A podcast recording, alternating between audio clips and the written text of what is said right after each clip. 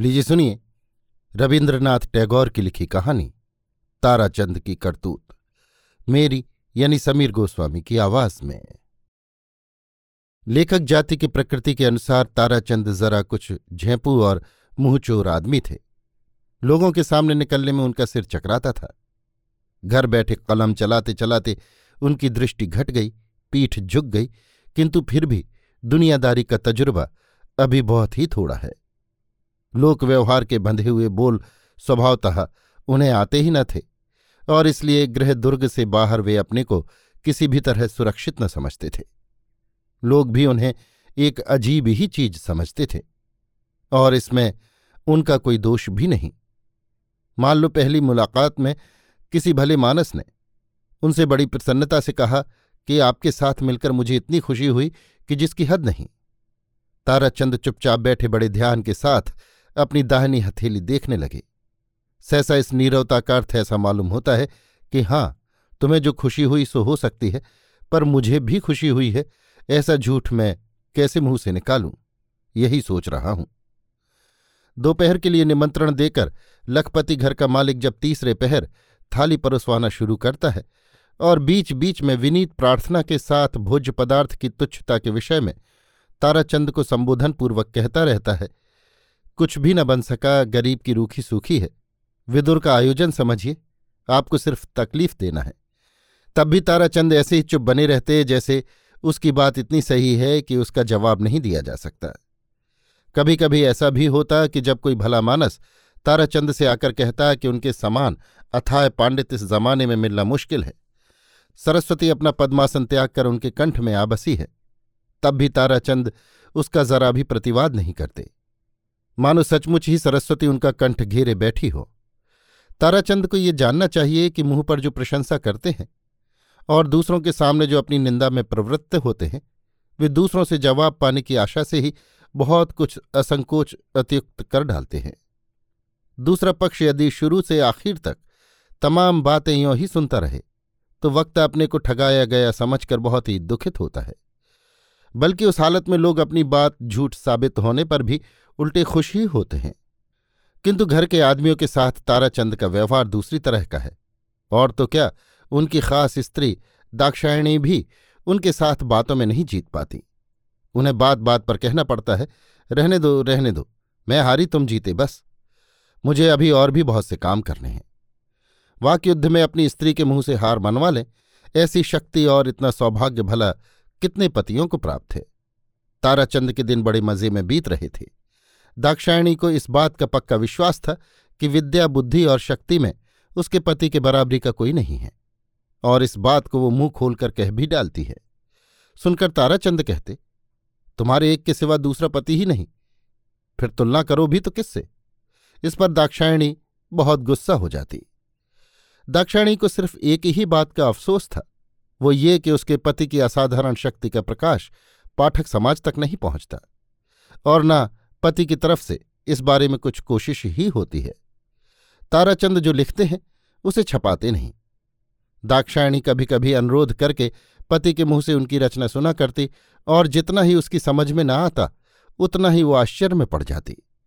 उसने रामायण, महाभारत कवि कंकड़ चंडी पढ़ा है और कथाएँ भी सुनी हैं। उनका सब कुछ पानी की तरह सरलता से समझ में आ जाता है। उन्हें निरक्षर लोग भी आसानी से समझ लेते हैं। किंतु उसके पति की रचना के समान, पूरी तरह से न समझ में आने वाली ऐसी आश्चर्य की चीज़ उसने पहले कभी नहीं सुनी। वो मन ही मन सोचती, जब ये पुस्तक छपकर निकलेगी और कोई भी जब उसका एक अक्षर भी न समझ सकेगा, तब देश भर के लोग आश्चर्य से दंग रह जाएँगे। उसने हज़ारों बार पति से कहा, इन सबको तुम जल्दी छपा क्यों नहीं डालते?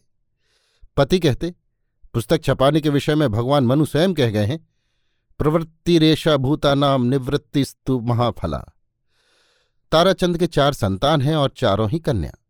दाक्षायणी समझती है कि ये गर्भधारणी की ही त्रुटि है, और इसके लिए अपने को वो अपने प्रतिभाशाली पति के तई बिल्कुल अयोग्य स्त्री समझती है, जो पति बात की बात में ऐसे द्रूह ग्रंथों की रचना कर सकता है, भला उसकी स्त्री के गर्भ से लड़कियों के सिवा और कुछ न हो। स्त्री के लिए इससे बढ़कर अपटता और क्या हो सकती है? सबसे बड़ी लड़की जब पिता की छाती तक ऊँची हो गई, तब ताराचंद की निश्चिंतता जाती रही और तब उन्हें होश आया कि एक एक करके चारों लड़कियों का ब्याह करना है और उसके लिए काफ़ी रुपयों की ज़रूरत है। गृहिणी ने अत्यंत निश्चिंतता से कहा, तुम अगर जरा एक बार पूरा मन लगा दो तो फिर किसी बात की चिंता ही न रहे। ताराचंद कुछ व्यग्रता से पूछ उठे सचमुच? अच्छा बताओ तो सही, क्या करना होगा? दाक्षायणी ने संशय रहित निरुद्विग्न भाव से उत्तर दिया, कलकत्ते चले जाओ और अपनी पुस्तकें छपाओ। लोग तुम्हें जान जाएँ, फिर देखना रुपए अपने आप आते हैं या नहीं। स्त्री के आश्वासन से ताराचंद को भी धीरे धीरे आश्वास मिलने लगा और मन में निश्चय सा हो गया कि घर बैठे बैठे अब तक उन्होंने जितना लिखा है, उससे उनका अकेले का ही नहीं, बल्कि मोहल्ले भर के लोगों का कन्यादान से उद्धार किया जा सकता है। कलकत्ता जाते समय एक ज़बरदस्त दिक्कत उठ खड़ी हुई। दाक्षायणी से अपने निरीह और निस्सहाय पति को किसी भी तरह अकेले छोड़ते नहीं बना। जाने को तो वे अकेले ही जा सकते हैं। पर असल सवाल ये है कि उन्हें वहाँ खिला पिलाकर और नित्य नैमित्तिक कर्तव्यों की याद दिलाकर दुनियादारी के विविध उपद्रवों से उनकी रक्षा कौन करेगा? और दूसरी तरफ़ परेशानी ये कि अनभिज्ञ पति भी अनजान जगह में स्त्री कन्याओं को साथ ले जाने में डरते हैं और राज़ी नहीं होते। अंत में दाक्षायणी ने मोहल्ले के एक चतुर आदमी को पति के नित्य अभ्यासों के बारे में हज़ारों उपदेश देकर लाचारी से उसी को अपने पद पर नियुक्त किया और पति को बहुत बहुत सौगंध दिलाकर नाना प्रकार के ताबीज गंडे पहनाकर परदेश रवाना कर दिया और फिर खुद घर में पछाड़ खाकर बिस्तर पर गिर पड़ी और रोने लगी। कलकत्ता आकर ताराचंद ने अपने चतुर साथी की सहायता से वेदांत प्रभाकर प्रकाशित किया और इस तरह दाक्षायणी के गहने गिरवी रखकर जो कुछ रुपए मिले थे, उसमें से अधिकांश खर्च हो गए।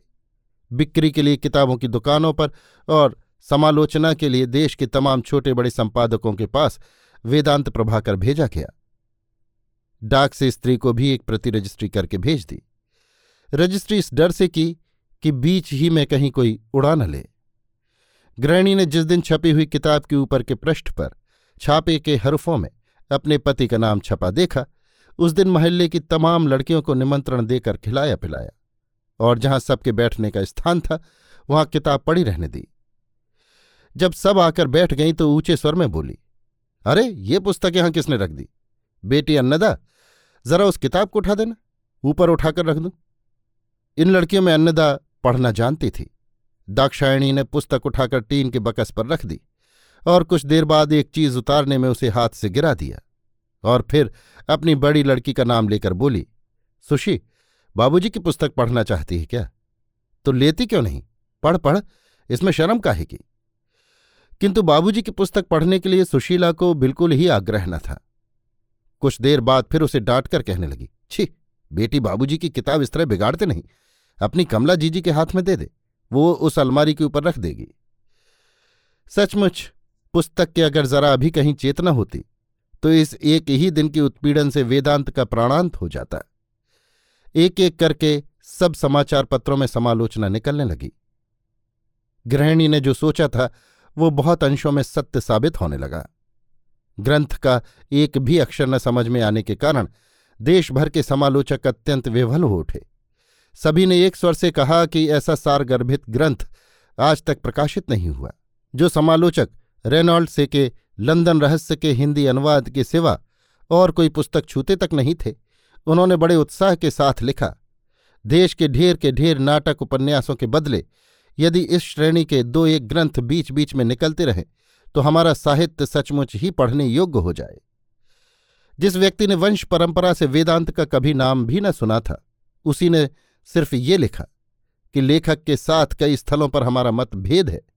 स्थानाभाव के कारण यहाँ उनका उल्लेख नहीं किया जा सका। परंतु फिर भी साधारण तौर पर यह कहा जा सकता है कि ग्रंथकार के साथ हमारे मत का बहुत जगह सामंजस्य पाया जाता है। बात अगर सच होती तो कम से कम ग्रंथ को जला देना ही उचित था। देश में जहाँ कहीं जितने भी पुस्तकालय थे और नहीं थे, उन सबके मंत्रियों ने मुद्रा के बदले मुद्रांकित पत्र भेजकर ताराचंद से ग्रंथ की भिक्षा चाही। बहुतों ने लिख भेजा कि आपके इस विचारशील ग्रंथ से देश का बड़ा भारी अभाव दूर हो गया। विचारशील ग्रंथ किसे कहते हैं? ताराचंद ठीक ठीक समझ न सके।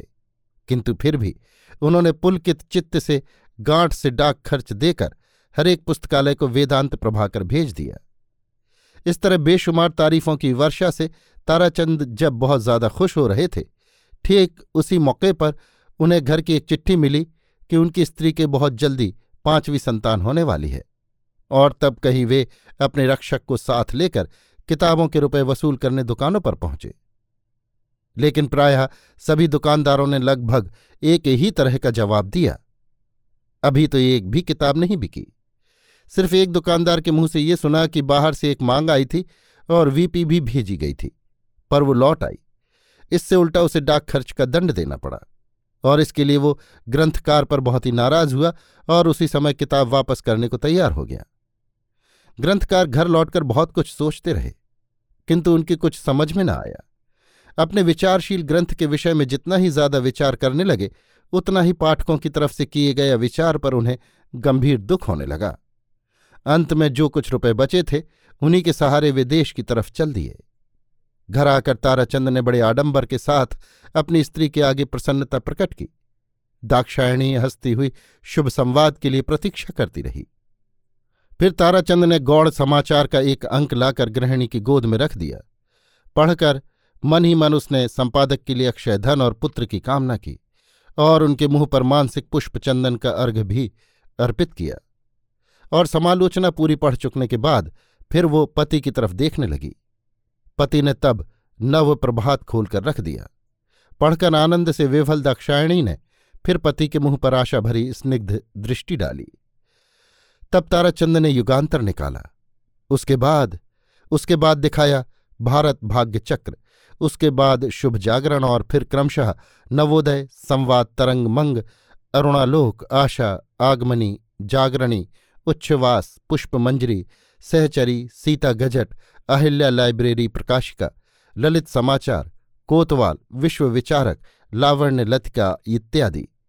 हँसते हँसते गृहिणी के आनंदाश्रु झरने लगे। आँखें पहुंचकर स्त्री ने फिर एक बार पति के कीर्ति रश्मि से समुज्जल मुख की ओर देखा। पति ने कहा, अभी और भी बहुत से अखबार बाकी हैं। दाक्षायणी ने कहा, उन्हें शाम को देखूँगी। अब और बातें सुनाओ। कैसे क्या हुआ? ताराचंद बोले अब की बार कलकत्ता जाकर सुनाया हूँ कि लाट साहब की मैम ने एक किताब निकाली है, लेकिन उसमें वेदांत प्रभाकर का कोई उल्लेख नहीं किया।